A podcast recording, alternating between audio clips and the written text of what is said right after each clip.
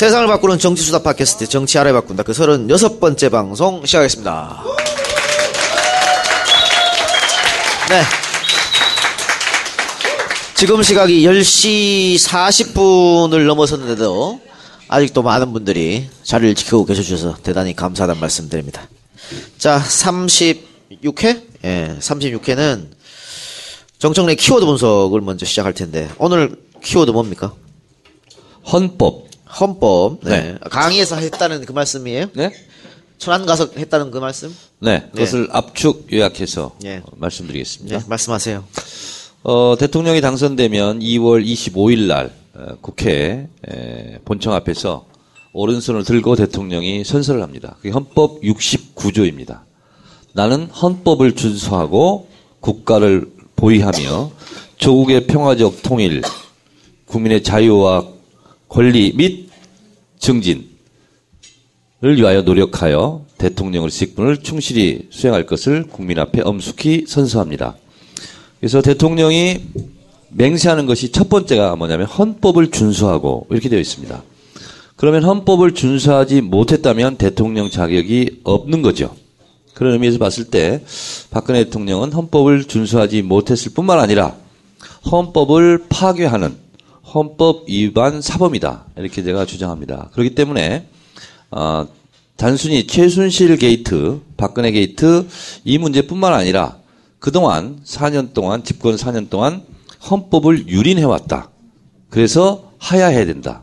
라고 저는 주장을 하는 것입니다. 네. 우리는 민주공화국이고. 이런 때는 박수를 쳐도 예. 어, 제가 어, 경찰에 고소 고발을 하지 않겠습니다. 권력은 국민에게서 나오는 건데, 국민이 대통령한테 자신들의 권력을 이임한 거잖아요, 5년 동안. 그렇습니다. 그런데 국민의 허락 없이 마음대로 강남 아줌마한테 모든 권력을 넘겨주는 거. 그렇습니다. 그러니까 어, 대한민국은 법치국가이고 모든 법의 으뜸은 헌법이고 헌법은 130개 조항으로 구성되어 있습니다. 근데 헌법에 의한 법치가 아니라 아, 최순실 씨를 동원해서 실제로 법 위에 군림하면서 그 주인인 국민들에게 에, 많은 고열을 쥐어 짜냈기 때문에 그 또한 하야의 이유가 된다라고 저는 생각하고요. 어, 박근혜 정권에서 대표적으로 헌법을 위반했던 일을 몇 가지 말씀드리면 130개 조항을 압축 요약해 놓은 것이 헌법 전문인데 헌법 전문은 이렇게 시작하죠. 유구한 역사와 전통에 빛나는 자랑스러운 대한국민은 3.1운동을 뛴 대한민국 임시정부의 법통과 불의에 한간 살구 민주의 이념을 계승하고 조국의 평화적 통일을 위하여 민족이 대단결하며 모든 사회적 구습과 악습을 타파하고 모든 국민에게 기회를 균등하게 배분하며 항구적 세계 평화와 인류 공영에 앞장설 것을 다짐하며 이 헌법을 개정한다. 이렇게 되어 있습니다. 자, 그런데, 어, 건국절을 주장하는 것은 대한민국 헌법 정신 첫 번째, 대한민국 임시정부의 법통을 부정하는 거죠. 반헌법 행위입니다. 그러니까 건국절을 주장하는 것은 1948년 8월 15일을 대한민국이 건국됐다라고 주장하는 거예요. 그러면 대한민국 헌법을 부정하는 일이 되는 거죠. 대한민국 임시정부는 1919년에 상해에 건립되었죠. 그리고 이승만 대통령도 1948년 정부 수립 이후 첫 번째 낸 1948년 9월 1일 관보에 대한민국 30년이라고 썼습니다. 그것은 대한민국 임시정부의 법통을 이어받는 거였거든요. 그러나 이 이승만 대통령이 썼던 대한민국 30년이 틀렸다는 거예요. 대한민국 1년으로 쓰자고 주장하는 것이 건국절입니다. 그러면 항일의 역사도 부끄러운 친일의 역사도 지우겠다는 거죠. 이것이 헌법을 위반한 대표적인 사례이다라는 거고요. 두 번째는 대한민국 헌법 1조 1항 대한민국 민주공화국이다. 헌법 1조 2항 대한민국의 주권은 국민에게 있고 모든 권력은 국민으로부터 나온다 하는 것을 정면으로 위배한 입헌 순실죄를 지금까지 하고 있었죠. 이것이 탄핵해야 되는 두 번째 이유고요. 구체적인 거로는 대한민국 헌법의 구상은 구성은 전문 지금 제가 말씀드린 1조부터 10항까지의 총강 그 다음에 국민의 자유와 권리입니다. 그래서 대한민국 헌법은 매우 잘된 헌법이고 대한민국의 자유와 권리를 보장하는 것이 첫 번째 정신입니다. 근데 이것을 위반한 것이 대한민국 헌법 17조 대한민국 모든 국민은 사생활의 자유를 갖고 침해받지 않는다 하는 것이 한 조항입니다. 이걸 위반했다는 것이 제가 19대 국회 안전행정위원회를 하면서 박근혜 정권 3년 동안 국민의 통신 내역을 사찰해 간 건이 무려 7,500만 건입니다. 수사상 필요하다고 그래서 국민의 통신 내역을 7,500만 건 가져갔어요. 불법입니다. 헌법 위반이에요. 17조 위반이고요. 18조는 대한민국 모든 국민은 통신 비밀의 자유를 침해받지 않는다. 라고 되어 있습니다. 이 18조를 위반한 것이 테러방지법입니다. 테러방지법은 여러분 좀 잊혀진 것이지만 다시 한번 상기시켜 말씀드리면 수사당국, 특히 국정원 등에서 어떤 국민이 있는데 의심의 증거가 없이 의심이 간다라고만 판단되면 법원의 영장 없이 그 국민의 핸드폰을 감청할 수 있고 그리고 은행 계좌를 털어볼 수 있습니다. 이거는 민주국가에서는 있을 수 없는 독재 치하에나 가능한 법이죠. 그래서 헌법 18조를 위반하고 있다 이런 거고요. 그리고 대한민국 헌법 20조에는 대한민국 국민은 종교의 자유를 가져요. 이게 20, 20조 1, 항이거든요. 이 항은 뭐냐면 정치와 종교를 분리한다 이렇게 되어 있어요. 근데 정치와 종교를 분리하기는 그냥 샤머니즘 국가로 만들어 버렸어요. 그래서 이것은 정확하게 헌법 20조 위반이다. 라는 거고요. 그리고 21조 언론 출판 집회 결사의 자유를 갖는다 했는데 차벽 치는 거 대법원 헌법재판소에서 다 위법으로 하고 이미 판결이 났어요. 근데 그냥 하루 전부터 차벽을 쳐요. 잘못되어 있는 겁니다. 이것도 헌법 위반이다. 라는 거죠. 어, 그리고 22조는 대한민국 국민 누구나 있잖아요. 학문과 문화 예술의 자유를 가져요. 근데 이것도 문학의 블랙리스트를 냈잖아요. 블랙리스트는 정확하게 헌법 22조 위반입니다. 자, 이래서 국민의 자유와 권리에 따르는 것들을 앞에 부분 다 배치했어요. 근데 다 열거를 하지 못했어요. 그래서 헌법 37조에는 헌법에 일일이 적시하지 않았다 하여 국민의 권리가 경시되어서는 아니 된다. 하는 게 헌법 37조입니다. 그러니까 37조도 위반한 거죠. 그래서 어, 헌법을 위반했기 때문에 대통령으로서 어, 취임서에서 한 것이 지켜지지 못했다. 그래서 하야해야 된다. 라고 이 학술가가 주장하는 겁니다. 네. 국회의원 떨어서 할 일도 없는데 사법고시나 준비하세요. 뭐 전문가네 뭐. 어? 전문가야. 네. 네. 그런데 그거 하나만 해서 되나 사법고시. 우리 저 손우 아, 저정 의원이 지금 뭐 대통령의 헌법 위반 사례, 유린 사례를 쭉 설명해 주셨는데 어쨌든 대통령 본인이 스스로 내려오지는 않을 것 같고 지금 상태를 보면 그러면서 이제 총리한테 모든 걸 넘긴다고 하는데 일각에서는 지금 제도에서 총리한테 넘기는 것 자체가 위헌이다라는 주장이 있어요. 그 위헌 아닙니다. 예. 어, 그 조항도 나오거든요. 어, 대통령이 사망하거나. 거리될 때, 거리될 때는 국무총리가 대통령직을 대신한다. 그리고 국무총리가 대신하지 못할 때는 법률이 정한 국무위원 서열대로 한다. 이제 외교부 장관이 한다는 거죠. 어, 외교부 장관, 행정부 장관 이 순서로 가거든요. 그래서 대통령이 하야한다 할지라도 헌정 질서가 중단된다거나 국정이 공백된 공백이다 하는 것은 헌법을 또 부정하는 바람입니다. 헌법에 나와 있어요. 대통령이 하야할 때를 거리될 때를 대비해서 헌법이 나와 있어요. 근데 그 헌법 됐고요. 이제 궁금한 게 있어요. 저기 정 의원님한테 좀 여쭤보려는 건데 이 하야를 했을 때와 탄핵을 할 때하고의 그 차이에 대해서 좀 얘기를 해주세요. 그 행위의 차이라기보다도 그 뒤에 이루어지는 일들 요기에 대해서 한번 얘기 좀 탄핵은 다 알다시피 어, 국회 3분의 2 찬성이 있어야 됩니다. 그러니까 200명이 찬성을 해야 됩니다.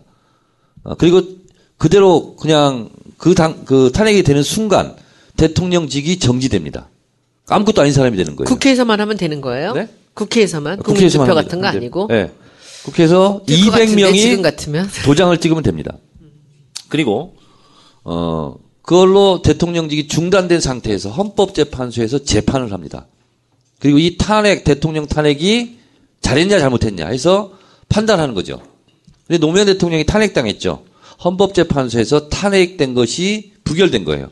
그래서 다시 쉬고 있다가 대통령직에 복귀하는 겁니다. 그러면 노무현 대통령 때도 200명이 넘게 도장을 그렇습니다. 찍었어요. 네, 그렇습니다. 그리고 하야는 대통령이 나 안 한다. 하고 그냥 대통령 옥새를 그냥 버리는 거예요.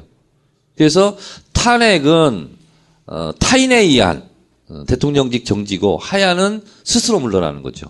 근데 지금 하야는 안 할 것 같지 않아요? 어제 그 셔- 서술을 보니까 저는 하야 안 할 것 같아요. 근데 이제 이승만 대통령이 탄핵이 아니라 하야한 거거든요. 네. 스스로. 어, 근데 이승만 대통령이 탄핵, 아, 하야를 할 때 분위기는 3.15 부정선거가 있었고, 김주열 열사 사건이 있었고요. 체류탄 눈에 맞아가지고 마산 아파에 떠올랐죠. 그리고 나서 민심이 들끓었고, 그리고, 어, 피니시브로 종결은 대학 교수들이 했습니다. 대학 교수들이 들고 나와 있어요. 그래서 이 승만을 하야하라. 프랭카드를 걸고 행진을 했습니다. 광화문에서. 그리고 나서 그걸 보고 아 대학교 상하탑에서도 나를 부정한다 하기 때문에 보- 본인이 그냥 스스로 판단해서 하야하고 하와이로 망명 간 거죠. 박근혜 대통령은 하야가 뭔지 모르는 것 같아. 단어 뜻을 모르. 근데 모르죠. 지금 그럼 일어나는 그런 상황이 그 이승만 대통령 때하고 비교를 해보면 어떤가요? 비슷합니다. 더 비슷해요. 세죠 사실은. 교수들도 나오고. 근데 이승만 때 비교하는 것보다는 87년 6월 항쟁을 비교하는 게 더 낫습니다. 그때 분위기입니다. 근데 이제 지금은 그때들하고 많이 다른 게 제가 이제 대중을 좀 보면 우리나라 국민들 모두의 자존심을 상하게 만든 것 같아요. 이번 일은. 정말 우리를 뭘로 보고 이러, 이따오르 국정을 농단해. 라는 이것들이 국민들을 모두 화나게 했는데 지금 이런 지지율과 이렇게 민심이 이반되는 상황이 있었나요? 이렇게 빠른 시간 안에. 최초죠. 없었죠. 예. 그렇죠? 예. 네 그렇습니다. 근데 그걸 본인은 모르고 있는 것 같잖아요. 그러니까 뚝이 터지고 한순간에 무너진 것이 와락 무너진 것이 이번이 최초죠. 예. 김영삼 대통령이 지금까지 역대 최저치였죠. 6, 6%. 근데 그때는 IMF라는 특수상이었고. 그렇죠. 지금 그것도 무너져 5%. 특히 호남에서 0%잖아요. 한 명도 대통령 지지한 사람이 없다는 거잖아. 뭐 충격적인 거죠. 이게 뭐예요, 이게. 저는 이번에 그 우리가 그 미르 재단이랑 K스포츠를 국감에서 할 때요. 제가 그 이런 제보들이 들어오는데 사실 조금 두려웠어요. 이걸 어떻게 시작을 해야 되나. 그리고 이걸 왜 내가 해야 되나. 라고 생각을 하고 있었는데 그때 얼마나 암담했는지 모릅니다. 증인 채택 한 명도 안 되고요. 그러고 있었는데 그 옆에서 누가 한 사람이 저한테 조언을 해주더라고요. 뚝을 무너뜨리는 것은 그 돌을 깨거나 망치로 하는 것이 아니라 바늘구멍 하나가 시작되는 겁니다. 라고 얘기를 하더라고요. 근데 저 그 얘기에 굉장히 용기를 얻었어요. 그래서 내가 그럼 시작하면 이것이 바늘, 이 구멍이 넓어지면서 과연 이게 물이 뚝을 부술 수 있을까 했더니 언제나 모든 정치는 그렇게 시작됐습니다. 이렇게 얘기를 하더라고요. 그래서 그때 용기를 갖고 하면서 제가 그 옆에 있는 동료 의원들한테 이 바늘구멍을 네 개끔 여러 개를 나눠서 이렇게 같이 한 거죠. 그랬더니 진짜 뚝이 무너지더라고요. 그럼요. 예. 그러니까 정 굉장히 의원은 놀라웠어요 그때. 지금 유고 상황이라 보는 거죠, 대통령이. 사실상. 어, 사실상 대통령이 아니죠. 그리고 사실상 대통령직을 수행할 수 없는 지경에 빠졌고, 그리고 국민들도 5%만 대통령으로 인정하는 거 아니에요? 95%가 대통령으로 인정하지 않아요. 그건 대통령이 아닌 거죠. 그리고 뭐 새누리당 일각에서는 대통령은 어 이제 외치만 담당하고 그 총리가 내치를 한다고 이렇게 얘기를 하고 있는데 외치는 됩니까? 그 안에서 새는 바가지 밖에 나가면 더 새지 뭘 그거 되겠어? 지금 당장 에이펙 정상회의 있는데 참석 못 하잖아요 대통령이 정상회담을 그러니까 외치하고 내치가 구분되는 게 아니라 일국 정상과의 정상회담을 하고 무슨 또 어, 협약을 하고 MOU를 체결하고 하면 은 그게 다 국내 정치예요. 그게 내치거든요. 구분이 가지 않습니다. 어, 그래서 외치와 내치를 구분해서 뭘 하자 하는 것은 하지 말자는 얘기를 우리가 그냥 이해를 하고 받아들이면 됩니다. 그러니까 새누리당과 박근혜 대통령은 어쨌든 시간을 좀 끌고 싶어 하는 것 같아요. 그래서 사태를 모면하려고. 100번 양보하면 이런 거예요. 그냥 형식적인 뭐 왕 이런 게 있잖아요. 그리고 실질적인 권한은 내각 총리가 다 관할하고 그런 거 있잖아요. 그냥 형식적으로만 그야말로 있는 거. 근데 사실은 그것도 지금 국민들이 용납할 수 없는 분위기로 가버렸죠. 근데 좀 쉽게 제가 말씀드릴게요. 우리가 맨날 그 여당한테 이 프레임에 걸려 들어갖고 맨날 허우적거렸었는데 이제 어제 제가 그 차한테 그 이건 쇼다 연기다라는 얘기를 하면서 모든 언론이 다 연기라고 이렇게 바뀌었거든요. 지금 이 박근혜 대통령이 지금 하고 있는 걸 보면요. 이 two track을 쓰고 있어요. 그러니까 국민들을 향해서는 뭔가 그 이 동정과 연민을 유발하려는 그런 태도를 취하고요. 그렇죠. 딱 돌아서서는 집요한 도끼가 그대로 있어요, 지금. 어제 그 국회에 들어왔을 때 그 상황을 보면요. 와가지고 십몇 분 만에 그냥 땅 짚고 나가는데 정작 그 정치적인 계산과 행동은 지금도 그 독사를 맞고 아주 후한 무치의 그 행동이 그대로 남아 있습니다. 여러분들이 절대로 이 지금 박근혜를 무시하면 안 돼요. 이게 지금 이 사람이 생각하는 거나 행동하는 게 이게 보통 그 수가 아닙니다. 제가 지난번에, 제- 지난주에 그 이게 정윤회가 있는 것 같다라고 말씀을 드렸잖아요. 아주 철저하게 계산이 돼 있습니다. 국민들을 향한 태도와 돌아서서 이 야당을 향해 지금 갖는 그 태도들이 둘이 딱 two track으로 이원화돼 있습니다. 돌아서서는 눈물을 흘리고 인상을 쓰고 어깨를 내리고 그러고 돌아서서는 딱 그냥 완전히 가면을 걷어내고서는 지금 니네들이 해봤자지. 야당한테 지금 그런 모습을 보이고 있는 거죠. 니네들이 그래 봤자지.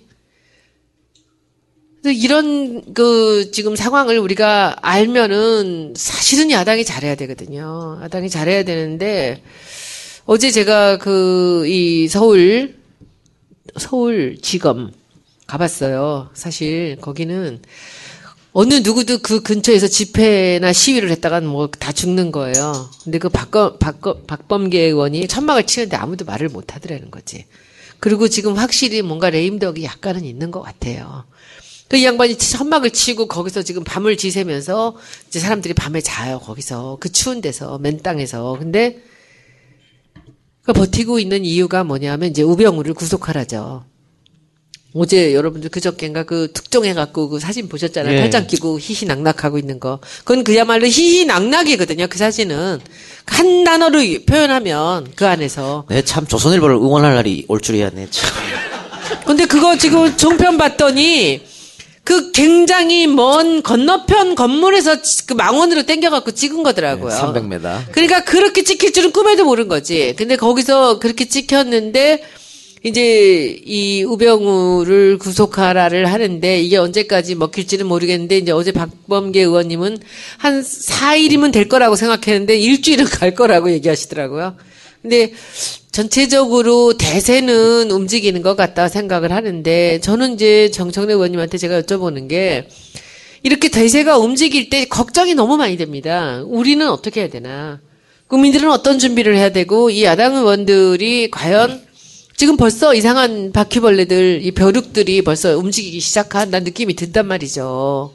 자기들의 이익을 찾아서 뭔가 움직이니까 여기서 자기들이 먹을 걸 찾아서 움직이는 사람들이 지금 나타나기 시작하거든요. 그래서 이럴 때 정청래 의원님이 옆에서 이 국민들, 우리 당 지지자들이나 국민들은 어떤 마음가짐을 가져야 하고 그리고 이당 안에서 움직이는 지금 것들 제가 구체적으로 말씀 못 드리지만 이런 것들을 지금 어떻게 대응해야 되는지 한번 얘기 좀 해주세요. 당은요, 첫째, 음, 오르막이냐 내리막이냐를 잘 판단해야 됩니다. 지금은 분노가 끌어오를 때거든요. 거기에 찬물 끼얹는 일을 하면 안 됩니다. 일단. 그리고 지금은 싸울 때지 수습할 때가 아니거든요.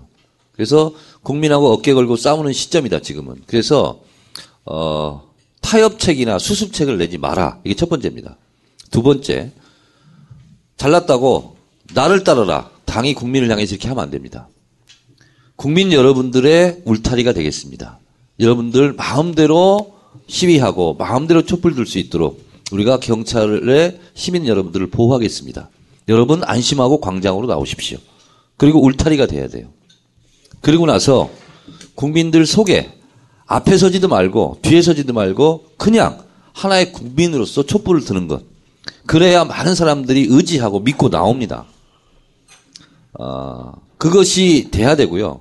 그리고 이번에 안철수 의원이요, 어, 대통령 물러나라 이렇게 한 것이 그 이유가 뭐냐면, 이 최근에 현장을 많이 다녔다는 거 아닙니까?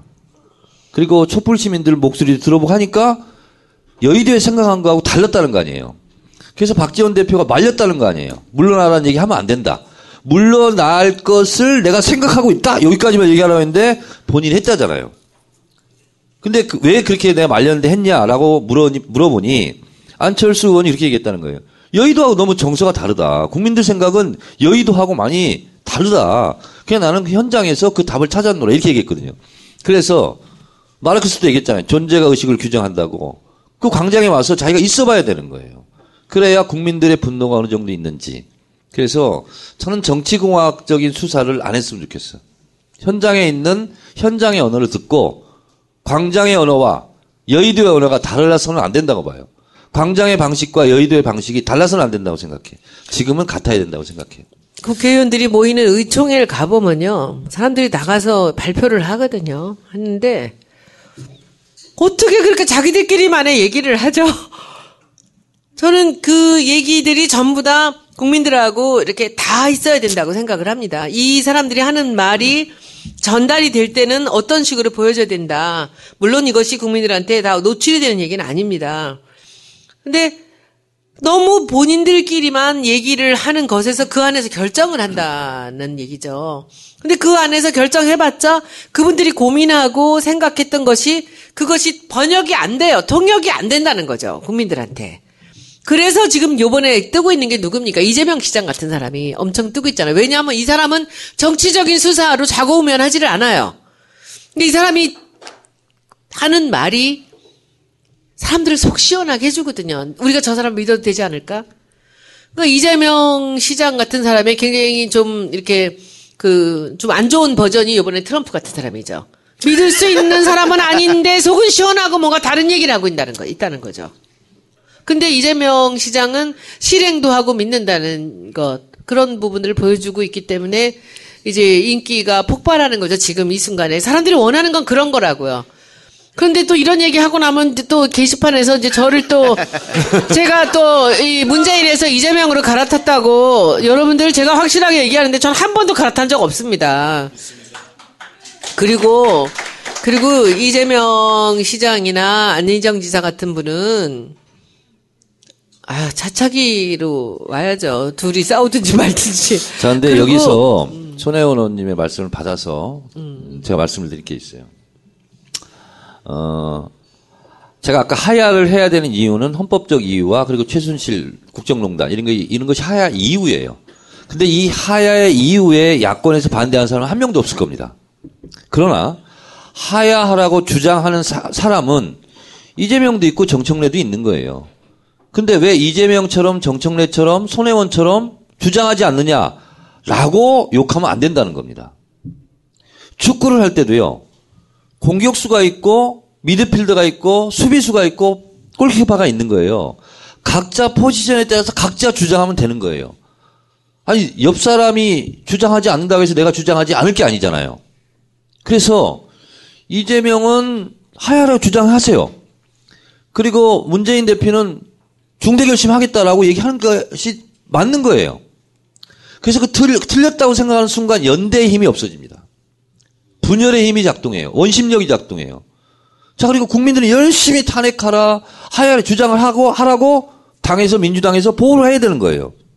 그 뜻에 동조한다는 거잖아요. 그래서 우리가 옛날에 80년대 학생운동 할 때도요, 앞에서 돌 던지는 사람을 전조라고 그랬어요. 전투소조.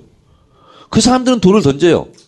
근데 앞에서 돌을 던지는 전투소조들이 뒤를 보면서 니네들은 왜 돌 안 던져? 왜 노래만 부르고 그 구호만 외치고 있어? 이렇게 안 했거든요. 그래서 그 부분은 이렇게 제가 말씀드린 대로 정리를 하면 맞습니다. 제도권 야당이기 때문에 국민들이 주장하는 대로 똑같이 주장하지 않는 것이 잘하는 건 아니에요. 그렇다고 해서 국민들의 뜻에 역행한다? 뜻이 다르다? 그런 건 또 아니거든요. 그래서 각자 촛불을 들 때도요, 행진할 때도 앞에 서는 사람이 있고, 앞에 서고 싶어도 밀려가지고 뒤 서는 사람도 있잖아요. 근데 앞서는 사람이 내가 맨 앞에 가는데 왜 니네들은 왜, 앞, 왜 뒤, 중간에 있어? 이렇게 얘기하지 않아야 되잖아요. 그래서 그렇게 그 부분은 정리했으면 좋겠고, 다만, 저는 이번 주 12일 날이 걱정이 하나 돼요, 우리 당. 당원 집회를 먼저 하거든요. 그럼 거기는 당원만 있는 게 아니고 시민들도 다 모이거든요. 그러면 당 지도부에서 발언을 할 거라고요. 근데 그, 그 발언을 듣고 있는 청중들은 훨씬 더 부족하다고 많이 느낄 거예요. 그때 저는 야유가 나오지 않을까 걱정이 되는데 야유는 하지 말기 바랍니다, 여러분. 그래서 제가 오늘 이제 여러 가지 얘기가 나왔는데 그런 자리가 생기면 이 국회의원들이 거기에 올라가려고 길을 쓰는 모양이에요. 예. 맞아요? 그렇죠. 그렇게 하죠. 아니 길을 쓰는데 이번은 이제 그 청중의 이해와 요구에 맞는 얘기가 아니고 조금 약간 동떨어진 얘기가 될 수 있어요. 지도부에서 하는 얘기가. 예를 들어서 아, 여러분은 광장에 싸우십시오. 우리는 여의도에 싸우겠습니다. 광장의 문화와 여의도의 문화가 다릅니다. 이런 얘기하면 가만히 있겠어요? 돌맞지? 그래서 제가 아까 당대표실에 가서 고위전략 회의를 했는데 거기서 제가 다- 대표님하고 둘이 조용히 얘기했어요. 어떻게 될지 모르겠는데 그 뭐 당대표 원내대표 해서 몇 명 올라가서 하고 많이 확대를 안 하고 그 이제 몇 사람만 하기로 너무 많은 사람들이 올라가려고 하니까 절대 당직을 맡고 있는 사람 이외에는 하지 말도록 이렇게 결정을 한 것 같아요. 그래서 제가 조용히 가서 표창원과 정청래를 올려주십시오. 제가 얘기를 했어요. 괜찮지 않아요? 왜냐면은 대중성이 있는 사람이 올라가야 우선은 연예인 같이 반갑거든요. 그쵸? 그리고 저 사람들이 우리한테 뭔가 이렇게 혼을 일깨워 준다라는 느낌이 드는 사람이 올라가 줘야 돼요, 거기는. 자기들이 하고 싶은 얘기 하는 사람이 아니라 듣고 싶은 얘기를 해줘야 되거든요. 그래서 제가 두 사람을 추천을 해서 이 두 사람이 거기 올라가게 해주십시오. 그리고 이게 그 광장에서 말이 통하는 사람이 있는 거죠. 근데 그 두 사람의 특징이 있습니다. 대본 없이 너무 말을 잘해요. 외워서. 그리고 그 얘기들이 전부 다 듣는 사람을 하여금 마음에 불이 이렇게 불이 불꽃이 튀게 만들어 주거든요.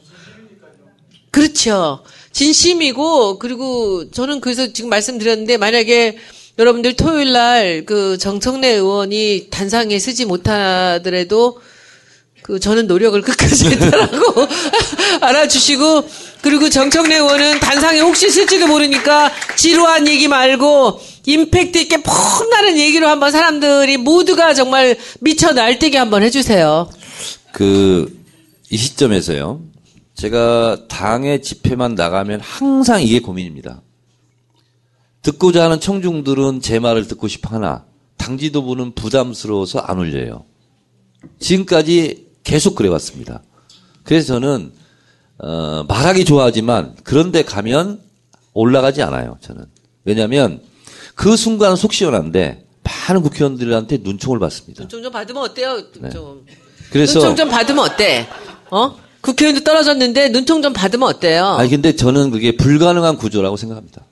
아, 그럼 지켜보도록 합시다. 정청래 의원이 어, 선명성 뭐 하야 이렇게 주장하신 주장하지 않는 사람들한테 비난이나 좀 하지 말아달라고 그랬잖아요. 네. 근데 반대도 있어요. 반대로도 뭐요? 어, 그러니까 하야 주장하고 선명 주장하면 니네 왜 그러냐 또 비난하는 분도 있거든요. 같은 맥락으로 그렇습니다. 그것도 하지 말아야 되는 것이죠. 어 그러니까 이제 사람마다 아, 요구가 다르고 생각이 다 다르지 않습니까? 그래서 적어도 박근혜 정권을 반대하고 박근혜 정권의 폭정에 대해서 분노하는 사람들은 사람마다 분노의 게이지는 다 달라요. 100인 사람도 있고 50인 사람도 있고 그렇지만 동의를 한다는 거죠. 그 뜻에. 그러면 목소리가 사람이 다 다르듯이 주장하는 강도도 다 다를 수 있는 거예요. 그래서 그거에 대해서 같은 편끼리 싸우지 말자는 거죠. 지금 상대방하고 싸우기도 지금 벅찬데. 네, 그 얘기를 하는 겁니다. 네, 맞- 그런데 그 하야와 탄핵 얘기 아까로 다시 돌아간다면 이제 하야 얘기가 많았었는데 요즘에 오늘 어제 사이로 탄핵으로 다시 얘기가 돌고 있어요. 탄핵을 시켜야 된다. 하야 하려고 하지 않으니까. 그렇죠. 음. 그래서 그 얘기 나오는 것 같습니다. 그 죄를 응징을 한다라고 하면 탄핵이네요. 그렇습니다. 그렇죠. 끌어내리는 거죠. 쫓아내는 거죠. 스스로 물러가는 것과 쫓아내는 것 그 차이죠. 덧붙이면 그럼 탄핵이 더 마음에 드네요. 자, 그러면 광고 듣고 와서 아까 그 박범계 의원 얘기하면서 우병우 수석 얘기가 나왔으니까 그 얘기를 하도록 하겠습니다. 안녕하세요, 애청자 여러분. SK텔레콤 범교 대표입니다. 지난 광고 이후 멀리서도 애써 찾아와 주시거나 전화 주시는 팟캐스트 동지 여러분께 진심으로 감사의 말씀 드립니다. 전화 받고 만나 뵙는 내내 오랜 지인분들을 만나는 것처럼 반갑고 즐거웠습니다. 휴대폰에 대해서 우리 애청자님들보다 조금 더 알고 있는 사람이라는 생각으로 정성을 다하고 있습니다. 범교 대리점은 아이폰, 부모님 폰, 키즈폰, 인터넷 가입 등 모든 업무를 하고 있으며 사이트는 www.godskt.co.kr 전화번호는 010-7114-9795로 연락주세요. 감사합니다. 네, 범교텔레콤 많이들 이용해 주시고요. 자, 우병우 민정수석이 어, 계속 버티기 하다가 최은실 사건으로 유탄을 맞아서 이제 아웃 됐습니다. 그리고 검찰이 계속해서 민그적 민그적 거리다가 여론의 눈치를 보면서 그것도 주말에 예, 불렀죠. 부르고 역시 우리가 예상하고 또 우려했던 대로 황제 수사 논란이 지금 이어지고 있습니다. 그 사진은 조선일보에서 특종한 그 사진을 보면 누가 봐 누가 검찰이고 누가 피의자고 조사받는 사람인지 모를 그럴 지경입니다. 근데 그만큼 검찰이 아직도 우병우를 안이 버티고 있어서 저런 것 같지 않나 싶고 그 문제 때문에 박범계 의원이 지금 농성을 하고 계신 거죠. 예, 계속해서 농성하고 계신데 자 우병우 수사 잘 될 것 같아요? 어, 제가 취재를 했습니다. 이 부분은. 취재를 해서 말씀드리는데, 우병우 민정수석이 옷을 벗고, 어쨌든 황제 소환을 당하고, 팔짱 낀 수사를 받았어요. 자, 근데 중요한 것은, 우리가 우병우 민정수석일 때, 우병우 사단이 있다, 우병우 라인이 있다 그랬잖아요.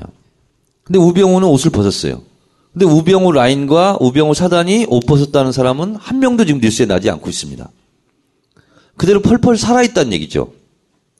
그래서 민정수석 때 자기가 보고받고 했던 수사 라인, 그것도 핵심 수사 라인이 그대로 살아있는 거예요. 그게 저는 혹시 셀프 수사를 받고 있는 건 아닌가? 이런 의심을 할 수밖에 없는 거예요. 그러니까 자기가 일요일에 가겠다. 이런 것도 조정할 수 있고. 검찰이 이거 봐줍니까? 최순실 한 번 31시간 봐줬다가 난리가 났잖아요. 그러니까 차은택은 어쨌든 형식으로 막 공항에서 체포해서 지금 잡아갔잖아요. 그리고 그 밤에 새벽 5시까지 수사했다는 거 아니에요. 뭔가를 하려고는 해요. 보이기 위해서라도, 연기라도, 쇼라도. 그러나 우병우는 그게 아니잖아요. 팔짱 낀채 있고. 그래서 조홍천 의원이 며칠 전에 페이스북을 뭐라고 썼냐면, 자기가 공직기관 비서관 할 때, 검찰이 수사를 받을 때 20년 후배가 그러더래요. 우병우, 아, 뭐, 조홍천 씨? 어이 그래도 어이 저 어이. 조홍천 씨. 조홍천 씨? 예. 이렇게 하더라는 거예요. 근데 지금 우병우한테 어이, 우병우 씨 하는 분위기는 아니잖아요, 지금. 예, 그렇죠. 그래서 우리가 추론해 본다면 우병우가 우리가 생각하는 것처럼 구속되고 막 뭐 징역을 몇 년씩 받고 하는 상황이 아닐 수 있다. 그렇죠. 이런 거고요. 그리고 검찰총장이 수사 제대로 해라 하는 것은 그냥 공갈포일 가능성이 많습니다. 제가 듣기로는 직접 수사하는 수사 어, 검사들에게 직접 지시는 없는 걸로 그렇게 제가 확인을 하고 있습니다. 언론에 대고 이야기한 거네요. 예, 언론에 대고 얘기하는 거예요. 그러니까 지금 우병우 씨 나는 씨라고 해야 되잖아. 네? 저는 씨라고 해야 되잖아요. 우병우 씨 시까지만 하고 뒤에는 하지 말까? 네. 우병우 씨가 그 받고 있는 혐의가 3천만 원 횡령 혐의예요. 이거 이거밖에 없어요. 그래가지고 어 처음에 우병우 씨가 수- 수사받고 나왔을 때 검찰이 선을 걷죠. 최순실하고는 관계 없다 이렇게. 그또 여론이 막 폭발하니까 검찰총장이 무슨 어 직무유기도 수사하라라고 했다는 거잖아요. 나는 우병우 씨랑 안 하고 우씨 이렇게 얘기할게요. 우씨는요. 어, 정확한 혐의가 3천만 원 횡령 혐의거든요. 지금 통신비 등으로. 그런데 가족회사 돈을 횡령했다는 건데요. 어, 가족회사는 부인이 지분을 50% 갖고 있고요. 우병우 씨, 어, 우씨 우씨는 20% 정도 가지고 있는 걸로 알고 있어요. 그러면 대체적으로 지금 봐서는 이건 이제 조홍천 의원 페이스북을 제가 인용하는 겁니다. 검사 구형은 100만 원은 너무 낮은 것 같고 200만 원은 너무 높은 것 같고 그래서 150만 원 정도 나오지 않을까? 지금 분위기로는 그러면 벌금형이라는 거예요. 그렇게 집행유예 이런 것도 아니고. 높은데 그런 가능성이 있다 현재로서는 그 안종범 수석이 어 검찰 진술에서 민정 수석 라인만 일을 잘했으면 이렇게 안 됐다라고 얘기를 했다 그런 거죠. 네. 그 이제 책임 떠넘기기 같기도 한데 그 말이 틀린 말은 아니에요. 왜냐하면 민정 라인이 원래 그 대통령의 채찍근 가족 이게 다 들여다보는 겁니다. 뭐 인사도 관리하지만 근데 우병우가 그걸 못했기 때문에 지금 국정농단이 일어난 거죠. 그러면 직무유기가 맞는 것이죠. 근데 이것 이것도 뭐 잘 안 될 것 같고 혐의 입증은 못 할 것 같고요. 또 그 전에 그 이 우병우 장인 건물 있었지 않습니까? 강남에 예? 누가 봐도 이상한 거래. 넥슨. 예. 근데 그거 무혐의 처리해 버렸어요. 그러니까 우병우가 저렇게 발장 끼고 조사 받- 받을 수 있는 상황이 오는 거죠. 다른 부동산 있잖아요. 다른 부동산 A씨. 도 소환해서 조사를 받고 그거 다 진술했을 텐데 그냥 뭉개버렸죠. 음. 그리고 이제 우병우 씨의 에, 우 씨. 예, 우 씨, 이 우 씨의 인성에 무- 대해서 자꾸 이제 문제점이 거론되더라고요. 그러니까 어 그 뭐 나이 시크티크한 군수를 무릎 꿇기 무릎 꿇쳐가지고 혼냈던 이라도 얘기했고 뭐, 또 경찰청장인가 경찰청인가 뭐, 가- 뭐 가방 들게 어, 경찰청장을 가방을 들게 했다고 이 본인이 얘기했대요. 우 씨가 본인이 23살 평검사 시절에 45살 계장 서른다섯 마흔다섯인가? 45살 어, 45살. 계장을 수족 부르듯이 했다고 본인이 토로한 겁니다. 이런 보니까 이분의 인성을 알 것 같기도 해요. 이게 영주 출신이거든. 우리 동네에서 엄청 유명했어. 공부 잘하는 걸로. 그래 학력고사 저 전국 50등 했다고 뭐 천재라고 소문나고 그랬는데 그래서 스, 20살 때 사법고 10 했었잖아요. 아나무인이지 그때부터. 좀 이런 분들 제대로 좀 처벌을 받았으면 좋겠는데 지금 검찰 상황은 녹록치 않은 것 같고 박범계 의원은 여기에 대해서 어떤 말을 하지 않았나요? 뭐 예측이라든가. 이제 검사 출신이니까 그쪽에 판사. 판사 판사 누가 박범계 박범계 의원이 검사 출신 아니에요? 판사. 근데 아 판사구나. 그래서 어제 이제 그분의 그 뿌락지들이 많다고 주변에서 많은 사람들이 옆에서 요새 이제 야당이 조금 또 힘을 받으니까 아니 우병우 뿌락지가 봐. 많다고? 아니 아니 박범 박범계 뿌락지가 많다고? 아, 불합치라고 하지 않고요. 그런 것은 전문용어로 빨대라고 그럽니다. 근데 그 저그 어렸을 때 이제 똑똑하고 부잣집 딸들이 이제 그 되게 이제 사법고시 패스하고 행정고시 패스하고 이런 사람들하고 사자 붙은 사람을 결혼을 많이 했어요. 근데 그때 힘센 집안일수록 그 최연소 사시 패스다 뭐 연수원 1등이다. 뭐 이런 사람들이 얘기가 많이 나왔어요. 지금도 서울대랑 연대 같은데 의대에 남아있는 사람은 다 수석 입학 수석 졸업들이 남아있어요. 그러니까 1등으로 들어갔다. 가장 어렸을 때 들어갔다. 뭐 이런 얘기들이 많이 나오는데 그 김현장 같은 데서는 꼭 그 연수원 1등 졸업생을 데려간다는 거 아니에요. 그게 1등으로 사실을 붙은 사람보다 연수원 1등을 더 쳐준다는 거예요. 기라성 같은 사람 중에서 1등을 했다는 것 때문에. 근데 여러분들이 잘 아시는 문재인 대표가 연수원 1등을 했거든요. 근데 연수원 1등이라는 거는 실제로 아무나 할 수 없는 거예요. 날고 긴다는 사람들이 전부 사실을 패스했는데 그 안에서 연수원에서 1등은. 근데 문 대표는 알- 아시다시피 경희대 나왔잖아요. 그러니까 이 서울대 법대 출신들이 이, 이, 문 대표 알기를 되게 우습게 하는데 항상 거기서 걸리는 거예요. 연수원 1등. 그때 고승덕이랑 같이 예. 했다죠. 그러니까 뭐 천재 중에 천재랑 같이 했다는 거예요. 근데 그때 1등인데 그 운동권 경력, 경력이 있다고 면접을 빵점을 줬답니다. 그래서 2등이 됐대요. 근데 그때 그 연수원에서 모두가 다 알고 있었대요. 그 사실을.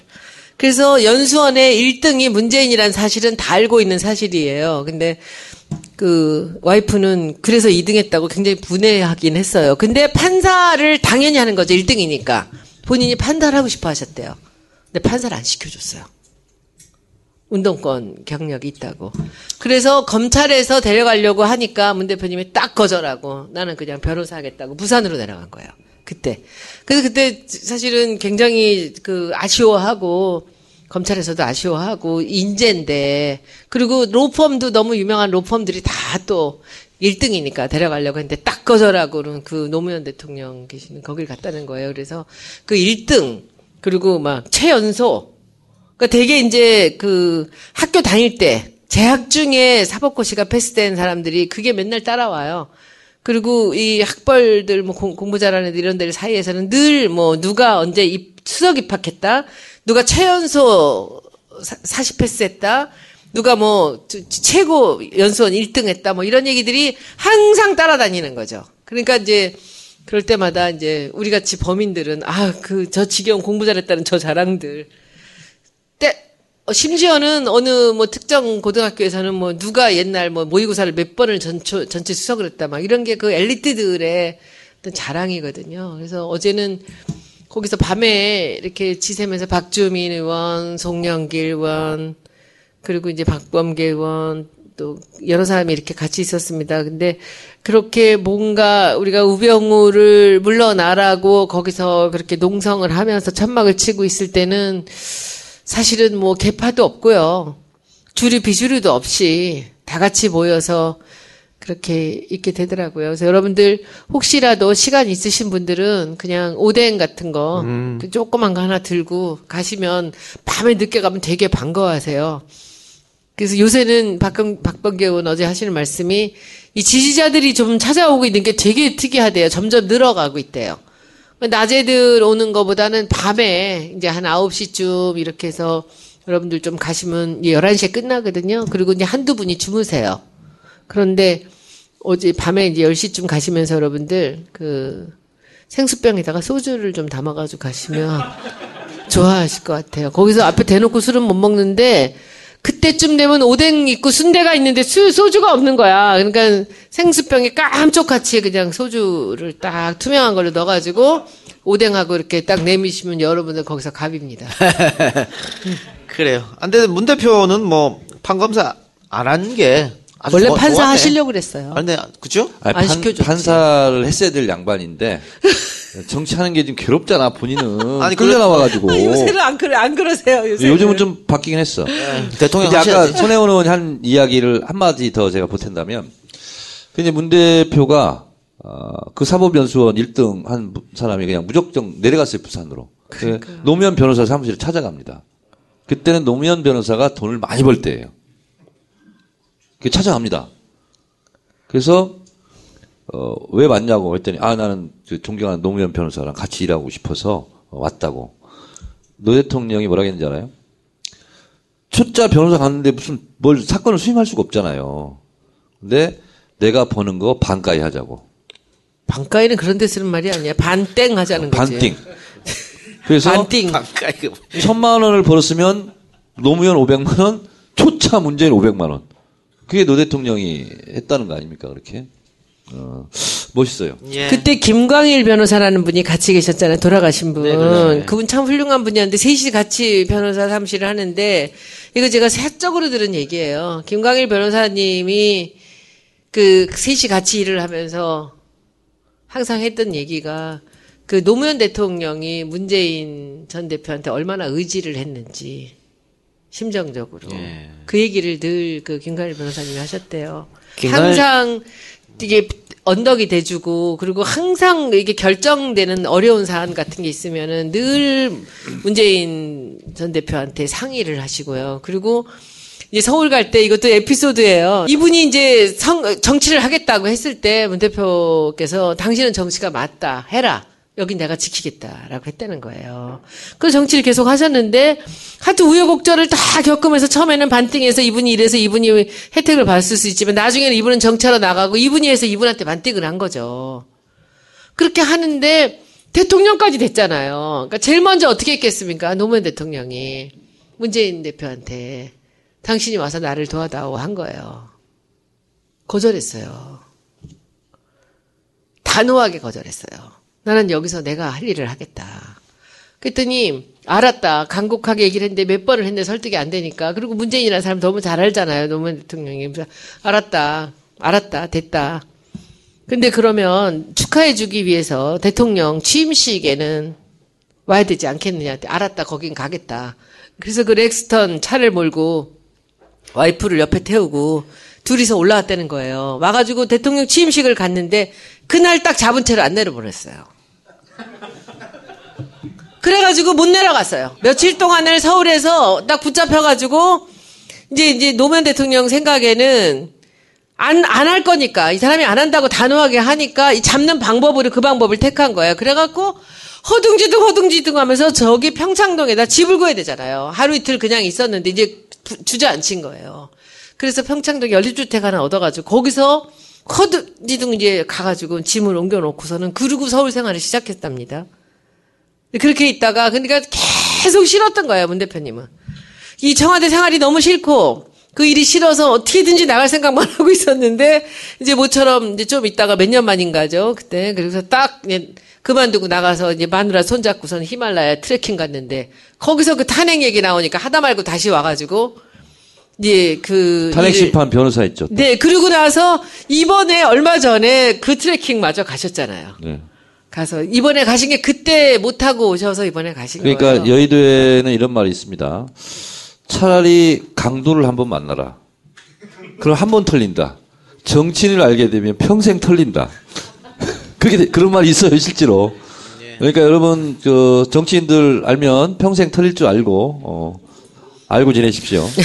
노 대통령이 그만큼 문 대표를 믿었던 거죠. 아주 뭐. 많이 믿으셨고요. 그런데 이제 그분이 그 탄핵에서 다시 이제 와서 일을 하시고 나서 이제 그 모든 이제 임기를 끝내고 그 두산의 시내에 있던 집을 팔고 양산에 큰 산골짜기에 들어가서 그 서면에 있는 집 그냥 갖고 있었으면 지금 훨씬 더 비쌌을 텐데 거기를 이제 들어가서 그 양산의 골짜기에서 이제 여기서 개 키우고 야생화를 보면서 책 보고 살겠다고 들어가신 거예요.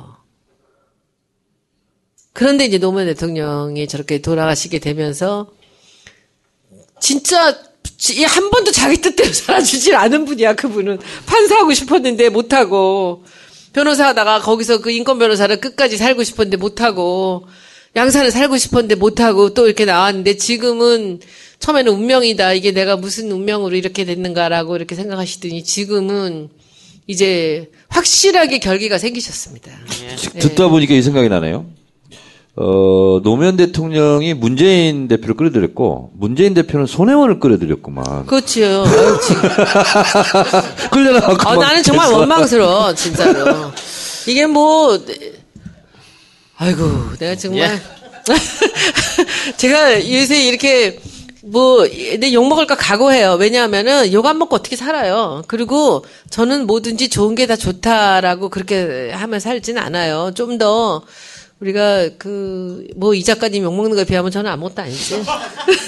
그런데 자, 이 작가 이렇게 딱 꼿꼿하게 굳게 자기 길을 가는 거 이렇게 보면서 저도 굉장히 용기를 많이 얻습니다. 그리고 우리가 각자 하고 있는 일에 소신을 갖고 일을 하는데 흔들릴 이유가 없지 않습니까? 여러분들 이렇게 많이 와주시고 이 밖에 나와서 하니까 여러분들이 끝까지 안 가시네요. 네, 그렇네요. 예. 네, 그래서 이제 아마 우리 조금 있으면 조금 일찍 할 거예요. 8시 정도나 네, 이렇게 네, 네. 돼서 그래서 손혜원 의원님. 저는 좋아요, 아주. 이런 말이 또 있습니다. 어, 지도자는요, 과정에서 욕 먹는 것을 두려워하면 안 된다. 과정에서 욕 먹고 결과에서 박수 받아라. 라는 말이 있어요. 노무현 대통령도요, 중간에 욕 무지하게 먹었어요. 네. 엄청 시련도 있었고, 이 작가도 지금 욕먹는 과정이 지도자로 가는 길이라고 생각하고, 욕을 많이 쳐 얻어 드시기 바랍니다. 감사합니다. 감사합니다. 지금 매일매일 지금 일을 하면서 살아가면서 전 정말 굉장히 과하게 일을 했던 사람이에요. 일 양도 많았고. 근데 이 국회의원 일이라는 게요. 열심히 하려 그러면 이 세상에 이런 험한 일이 없습니다. 이 지구력과 체력과 정신력을 다 요구하는 게 이 국회의원이에요. 정청래 의원님. 이건 정말 잠시도 긴장을 풀을 수가 없습니다.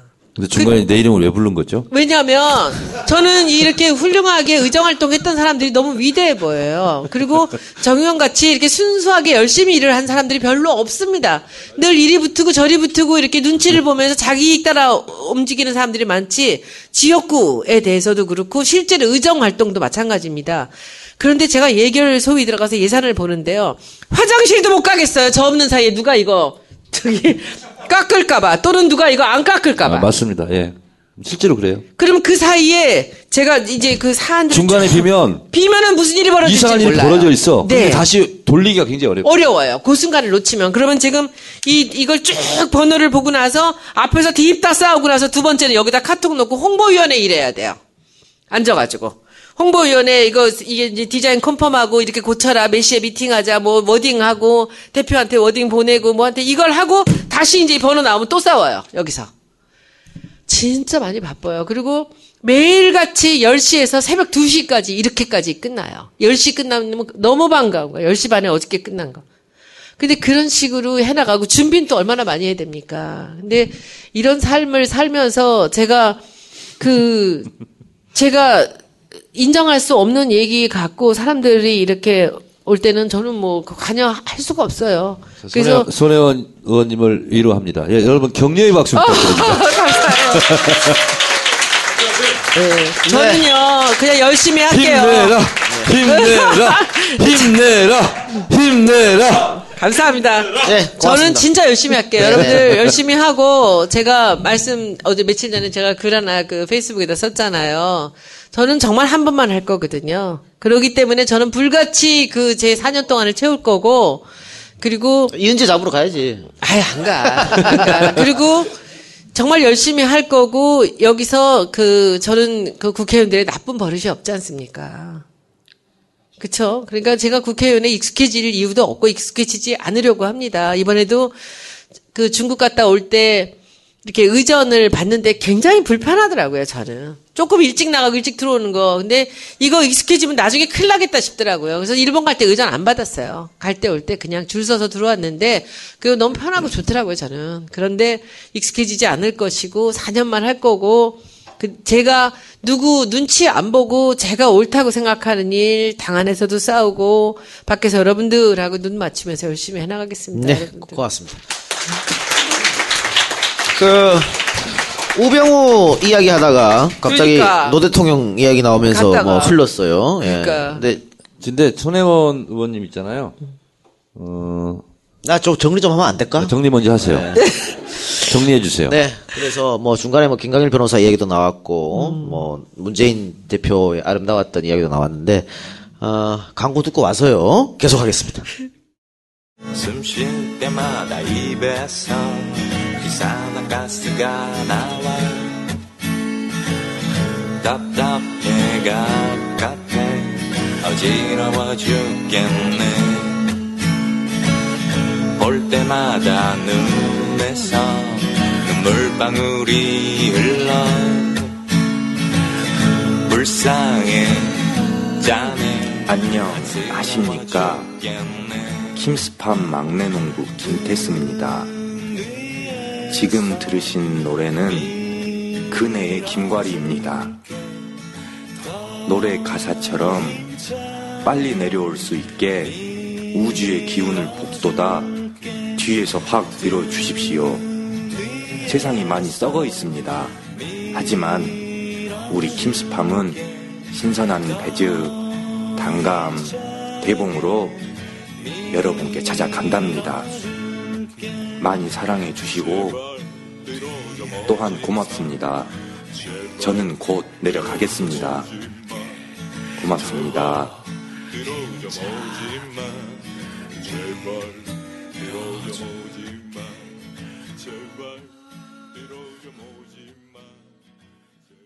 아까 못한 얘기 뭐예요? 하려고 그랬던 얘기 하세요. 어, 제 얘기를 하면 좀 위안이 될지 모르겠네요. 어, 저도, 어, 국회의원 처음 할 때 제일 힘들었던 것이 뭐냐면, 어, 부정확한 사실이 아닌 허위 팩트를 가지고 익명의 어둠 속에서 마치 똥침 놓듯이 얼마나 아파요, 그러면. 누군지도 모르고. 그거를 당할 때 제일 괴로웠어요. 그러니까 막, 내가 하지도 않은 얘기를 했다고 그러고, 뭐 어디다가 했다고. 뭐 그러면, 있는 사실 가지고 얘기하면 반박이라도 하잖아요. 근데 그것이 많아요. 그러니까, 아직도 근데 10년, 10년이나 지났는데 지금도 저한테 뭐 가지고 팩트가 왜곡된 걸로, 제가 열린우리당을 탈당했다는 거예요. 그리고 노무현 대통령을 공격했다는 거예요. 저는 노무현 대통령 개인에 대해서 한 번도 공격해 본 적이 없어요. 마음에 안 드는 게 있어도. 제가 예를 들면 한미 FTA라든가 아니면 이라크 파병 이런 거 다 반대했죠. 근데 노무현 대통령이 그걸 어떻게 생각했냐면 아 그렇게 반대를 해주니까 우리가 협상력이 더 생긴다. 지렛대 역할을 한다. 이렇게 해서 오히려 긍정적으로 생각했어요. 근데 무작정 지지하는 사람들은 노무현 대통령 때문에 국회의원 된 사람이 노무현 대통령을 왜 더 어렵게 하냐. 이렇게 공격을 하는 거예요. 생각 없이. 그런 거거든요. 그리고 지금도 그래요. 열린우리당을 탈당했고 노무현 대통령을 공격했고 탈당한 적이 없어요. 내 사전에는 탈당과 이혼이 없어요. 그래서 그거를 계속 당하다 보면 처음에는 진짜 열도 받고 막 그렇게 한데 그러려니 하는 게 제일 좋습니다. 예, 국회의원은 그냥 죄인이다 생각하고. 네, 알겠습니다. 자, 우병우 얘기 하나만 더 여쭤볼게요. 네. 어, 이렇게 부실 수사 논란이 이어지고 있는데 결국은 이거 해결하는 것도 특검밖에 없지 않을까 싶은 생각이 들어요. 네. 근데 그 사이에 시간 동안 우병우가 다 증거인멸 할 수도 있는 거잖아요. 이게 수사받고 귀가 조치했잖아요. 네. 지금 이번 국정농단 사태와 관련해서 조사받고 집으로 돌아간 사람이 누가 있었죠? 그렇네요. 어. 우병우밖에 없잖아요. 근데 우병우가 민정수석이에요. 예를 들면 최순실을 잘못 관리한 죄 그것만으로도 엄청나게 잘못한 거거든요. 직무유기, 예. 직권남용 이런 거 얼마든지 할 수 있고 수사본부가 꾸려진 지 한 달이 넘었어요 지금. 안 한 거죠 지금까지. 70일. 그렇습니다. 그, 예서 귀가 조치했어요? 그럼 자유로운 상태예요. 그럼 얼마든지 방어를, 방어전을 할 수가 있죠. 그렇죠. 그래서 이미 저는 실기하지 않았나 이런 생각이 들어요. 그리고 우병우, 우 씨에 대해서 압수수색 했다는 얘기 들어봤나요? 안 했죠. 가족 회사가 서류 봉투 두 개 들고 나온 거. 압수수색을 한 게 아니죠. 예. 그러니까 지금. 자택도 압수수색 안 했죠. 그렇습니다. 증거인멸을 하기에 너무나 충분한 시간이 있었을 거다. 라고 저는 생각합니다. 예. 자, 그러면은 어쨌든 뭐 특검을 조금 기대해 볼 수밖에 없는 그런 상황이고요. 근데 이제 특검을 상황에서는. 하면 지금 검찰하고 좀 다를 수 있죠. 그렇죠. 예. 그리고 뭐 특검은 당연히 뭐 야당에서 임명하는 거잖아요. 이번에 뭐 대통령이랑 새누리당에서 그거 받겠다 그랬으니까. 그렇죠. 네. 누굴 추천하면 좋을까요? 조홍천 잠깐 국회의원 안 하고 하면 안 돼요. 정천? 아니면 저 좋은 사람 있다. 최동욱 전 최동욱. 검찰 어. 총장. 최동 얘기도 많이 나오는데. 네. 최동욱 괜찮아요? 근데 그 카드를 받을까? 예? 받을까? 어, 무조건 받아야지. 야당 임명. 임명하는데 뭐. 아, 그걸 받아야지 본인도. 누가 임명을 해요? 아니, 야당이 오- 올리면 무조건 받겠다 그랬으니까. 그 특별법에 의한 특별검사니까. 총리는 어떻게 해? 그건 뭐 좀 봐야 되고요. 총리는 총리는 네티즌들 사이에서 유시민 난리 났어 지금. 유시민 노회찬 정청래가 경합을 하다가 노회찬 정청래는 온데간 데 없고 지금 유시민 쪽으로 사 몰렸어. 아 왜냐면 썰전에서 지금 그 얘기를 우울해. 했거든 본인이. 예. 우울해 그래서 지금. 아니 왜냐하면 가- 간직을 해봤으니까 유시민 하면 잘할 건데 저쪽에서 안 받겠죠. 안 받겠죠. 예. 그리고 아마 유시민 카드는 민주당 내에서도 반대할 사람 많아요. 근데 이제 유시민 장관이 하면 잘하긴 할 거야. 네네네. 잘하죠. 잘하긴 할 거야. 왜냐면 이분이 뭐 당내에서도 뭐 뭐 뭐 분란이 있고 뭐가 있고 뭐 이렇게 비판이 있었지만요. 보건복지부 장관 하나 똑소리 나게 했다는 거 아닙니까? 이해찬 의원도 공무원들이 인정해. 공무원들이. 이해찬 의원도 뭐 네티즌들 물망에 오르고 있더라고. 뭐예? 국무총리? 예, 이해찬 총리. 어, 그분 그분이 해도 잘해. 잘하실 해도. 거예요. 총리 하셨. 특별검사는 이정희 전 의원 하면 지금 이정희? 네티즌들이 그렇게 얘기를 하고 있더라고. 그래요. 자, 그러나 좀 지켜보기로 하고요. 어, 지난주에 정 의원이 한일 군사정보 보호협정 이야기 했지 않습니까? 지금 실검 1위네요. 아, 그렇습니까? 네. 어, 지금 이거를 강행한다. 이런 흉흉한 소문이 나돌고 있어요. 네. 트럼프가 될 줄 몰랐겠지. 그러니까 대통령이 지금 저렇게 완전히 국정에 손을 놓고 있는 이 상황에서 국방부가 왜 이렇게 서두르는 거라고 생각하지? 어, 먼저요. 어, 2012년에 이명박 정권 때 이걸 시도하다가 실패하고 포기를 한 겁니다. 포기한 이유를 먼저 우리가 되짚어 봐야 돼요. 첫 번째는 지금 군사 그 정보, 군사 정보를 우리가 그냥 다 내주는 겁니다. 이런 원론적인 내용도 있지만 이거를 국민 몰래 하려고 그랬어요. 그래서 국무회의도 비공개 안건으로 그것도 대통령 부재 시에 해외 순방 중에 즉석에서 그냥 안건을 올려서 처리한 거거든요. 이것이 국민적 분노를 자냈고요. 그리고 이 부분만큼은 어, 우리가 절대 밀려서는 안 된다. 어, 그래서 국무총리, 외교부 장관, 국방부 장관 탄핵안까지 내고 막 이랬, 이랬거든요. 그래서 결국은 못했어요, 이걸. 못했는데 지금 다시 이 혼란한 틈을 파서 이걸 시도하는 것은 어 국방부의 실무적인 협상은 다 끝난 것 같아요 지금 도장만 찍을 일이 있어요. 오늘 2차 협상 됐고 네. 3차 협상 이런 시간 안에 해서 올해 내로 마무리한다. 자, 근데 그때 또 하나의 쟁점이 뭐였냐면 국회 비준동의 문제였습니다. 예. 그러니까 그때 이명박 정권에서는 비준동의를 안 받아도 된다. 이렇게 주장했고요.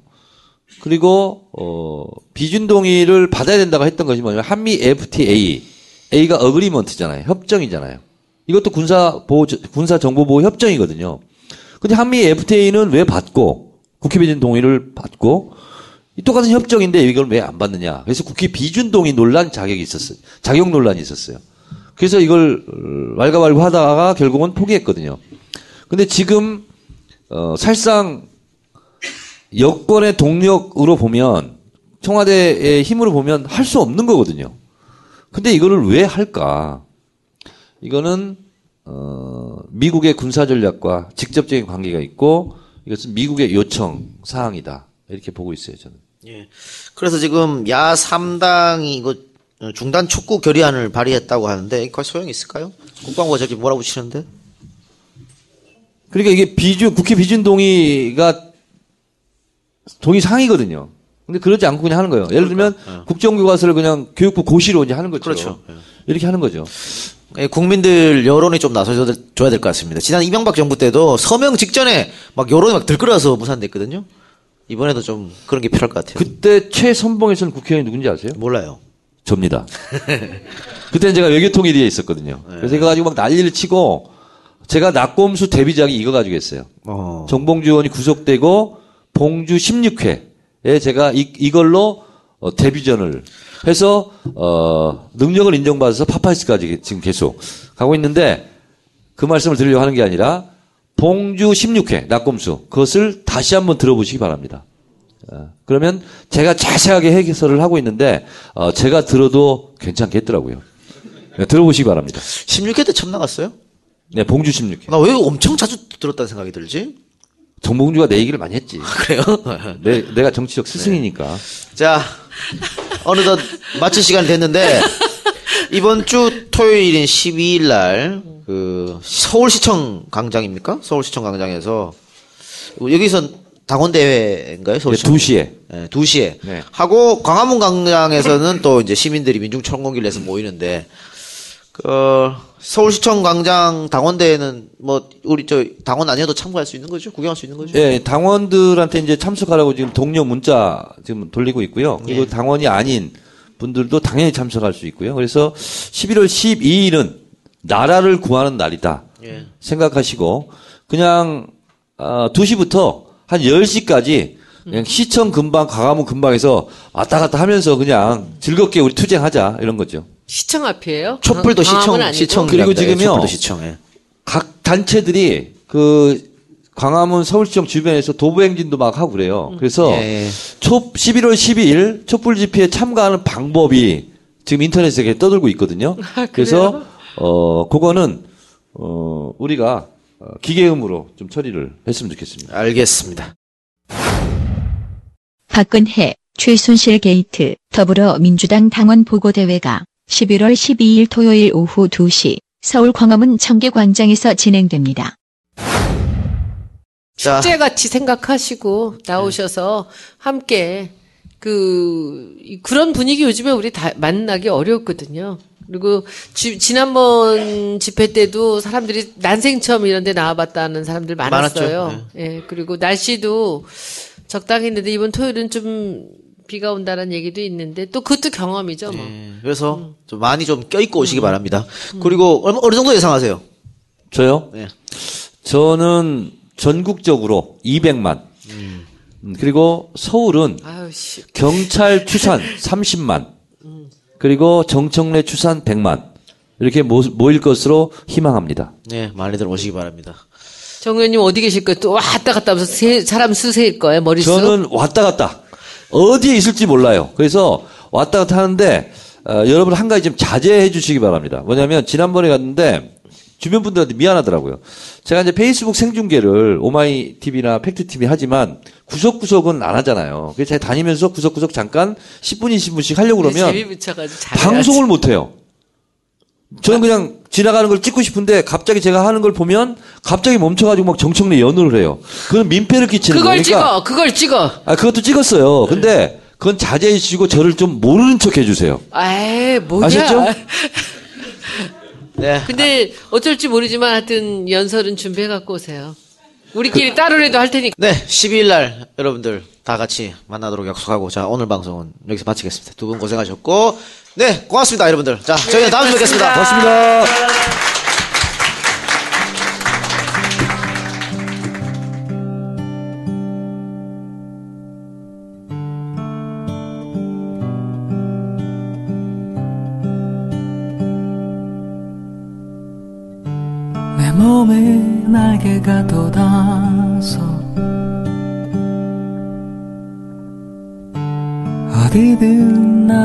수 있기를.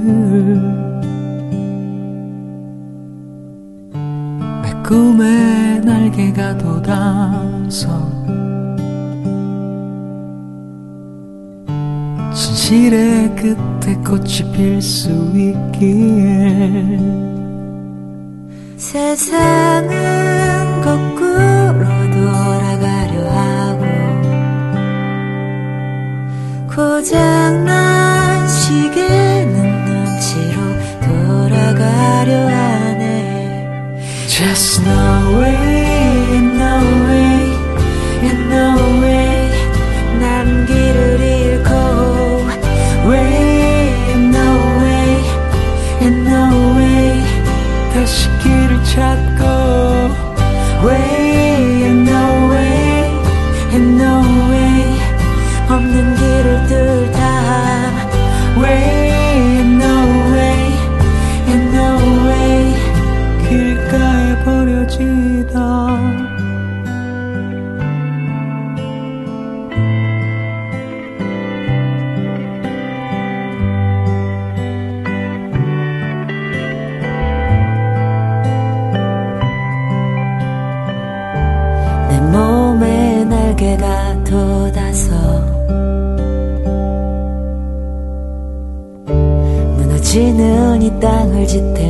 수 있길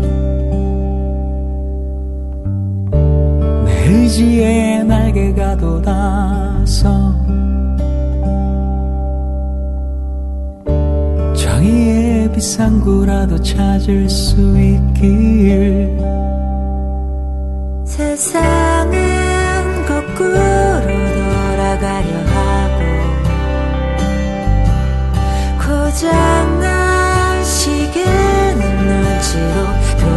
bagai